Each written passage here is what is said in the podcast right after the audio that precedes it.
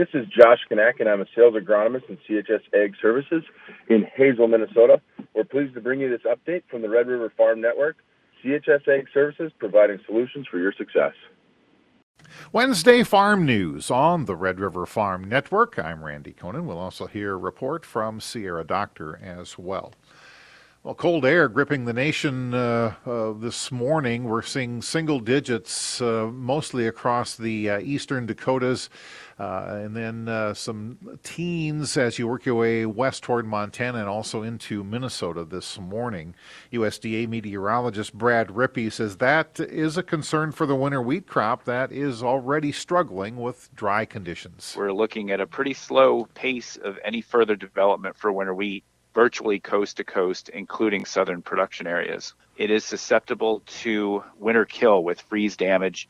And Rippey says that cold air will hang around through the weekend. We've got a strong high pressure system over the west, creating some air stagnation issues where the cold air is just trapped in the valley locations, a lot of fog, freezing fog, low air quality and then as you move to the east, it's just plain cold across the plains, the Midwest, and even into the south.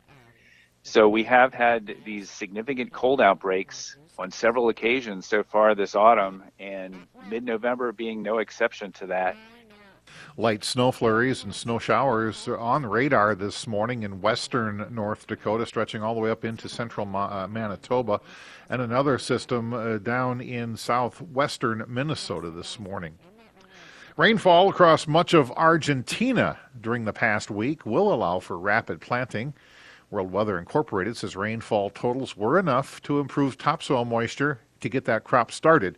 However, subsoil moistures remain very short, so follow up rains will be needed. Temperatures in Argentina through Saturday expected to be warm, mostly in the 80s and 90s, and that will allow for a slow deterioration of topsoil moisture. North Dakota's corn harvest 96% done, according to the USDA Weekly Crop Progress Report. Red River Farm Network farm broadcaster Sierra Doctor has more. North Dakota Corn Council Executive Director Gene Henning is happy with how corn harvest turned out in North Dakota. So, uh, what I'm hearing on quality on test weight is that we're looking in the high 50s. Uh, most people that I've talked to are, you know, we're between 55 and 60 on test weight, uh, which gets us into that number two yellow corn, which we're happy about. Uh, so, no test weight issues. And then yields, I'm hearing about 143, which is uh, the average. And, you know, when we consider the drought uh, last year, we had yields of 105, and so 143 gets us back to our average yield, uh, and so we're pretty happy with that. That's overall, uh, it was a pretty good year, a pretty good crop. Um, of course, uh, you know we would have loved to have seen more rain, as as I think most people in the country would have, but we're we're grateful for the crop that we have. Henning thinks North Dakota could see an increase in corn acres for 2023. You know what I'm seeing is I think uh, farmers are going to be pretty much plant their rotation. Uh, I think we'll get back the acres that we lost last spring from for all those prevent plant acres. Our acres were down about a million acres. We normally plant about 3.8 million acres in the state. We planted 2.7. So I'm expecting and hoping uh, that we'll have a pretty good spring, and that'll get the farmers in, and uh, we can reduce our amount of prevent plant uh, and get our acres back to normal. So I would I would assume that we will go back, you know, anywhere between that 3.5 and 4 million acres, which is our normal acreage that we run. I think farmers are going to get back to their their normal rotation, weather permitting. Reporting agriculture's business. I'm Sierra Doctor on the Red River Farm Network. USDA released the 2022 Rural America at a Glance report this week. Report looks at recent population trends, changing structure of economic sectors, labor force, job growth in rural areas. USDA economic researcher Jim Davis says rural population demographics have been changing. The main findings from the report are first that the rural population is aging and also that the working age population has declined over the last decade decade. The second main finding is that industry job reallocation has moved jobs out of traditional mainstay rural industries such as agriculture, manufacturing, and retail, and with the job growth has occurred more in services industries such as healthcare, hospitality, and services. And then finally, the rural workforce has become more racially and ethnically diverse over the last few years. And the report also points out that despite fewer jobs in agriculture and retailer, output of those industries continues to increase. You're listening to the Red River Farm Network. Tuesday farm news on the Red River Farm Network. South Dakota's corn crop was a little bit below average yields. South Dakota Corn Executive Director Danita Murray says moisture continues to be a problem as well. You know, I think there are parts last week, late last week, of the northern uh, tier in in the state, at least in the northeast, that got a nice soaking rain you know, before the hard freeze set in over kind of heading into the weekend. So that while I would not say that was a game changer, it certainly that's that's really helpful for next spring as as growers look ahead. You know, that didn't happen everywhere, but uh hopefully this fall uh, and early winter has a lot of moisture because that would that would be tremendously helpful as producers look forward. And Murray is expecting corn acres to remain relatively steady next year in South Dakota. I think prices are certainly still in a range that support corn production and farmers being able to make, you know, that choice on on what they they do with their acres. That said, you know, it's undeniable that at some point growers will simply based on input costs and the price they can get in the market will simply choose to plant something else. Where that nexus is, uh, I I don't know that at this point. Soybean processing capacity in the United States is on the fast track for growth. There's been 24 announcements for new or expanding soybean crush plants. American Soybean Association chief economist uh, Scott Gerlt says the most prominent advantage would be a better basis for farmers. Farmers should see a better basis um, around these areas. These plants are going to need uh, more soybeans. So more local demand means uh, better basis for soybean farmers. So um, you know we we view this as a great thing, um, and it, it has the potential to trade some of the flows um, that we've traditionally traditionally seen. Um, I like to point out North Dakota, which has had very little processing capacity in state. Um, you know they're looking at several new plants, and so in, historically they've pretty much sent all of their soybeans by rail over to the Pacific Northwest where it's been exported. Um, now there's the opportunity to really process a lot more of that locally, get better basis, um, and use that oil within the state. Gerlt says there are plans for port expansions to support soy crush plans. U.S. farmers currently produce more soybeans to supply all of the new plants, plus surplus for export.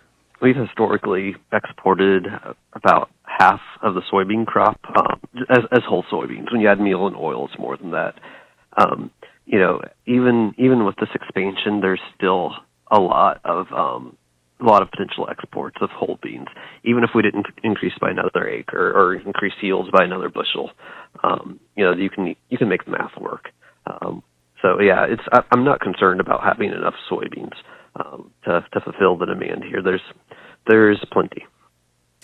Minnesota Corn Growers Association joining other state corn grower organizations and the National Corn Growers Association in urging the U.S. Trade Representative's Office to seek a trade action against Mexico's proposed 2024 ban on biotech corn.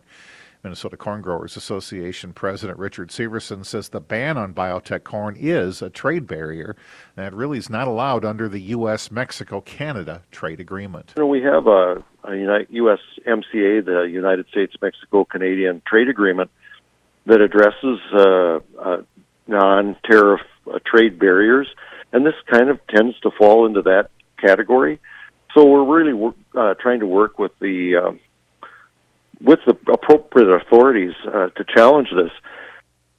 Syverson says there is currently not enough time or infrastructure to comply with Mexico's ban, even if it were allowed to continue. President Obrador of Mexico has proposed uh, that no biotech corn or corn treated with glyphosate would be allowed after 2024. Well, as anybody in the farming industry knows, we're ordering seed for 2023 which would be the corn that would be sold in 2024 right now. And there isn't any volume of non biotech corn seed to be had. And even if we could plant it and grow it, I don't think the capacity exists within our grain handling system to segregate it properly so that it would pass the tests uh, once it got to Mexico. Um, I think uh, we just need to work through the uh, regulatory and the legal and the uh, trade uh, policy people so that we can uh, uh, address this before it becomes a, a, a huge um, barrier to trade. You're listening to the Red River Farm Network. Good morning. Welcome to Inside Agriculture on the Red River Farm Network.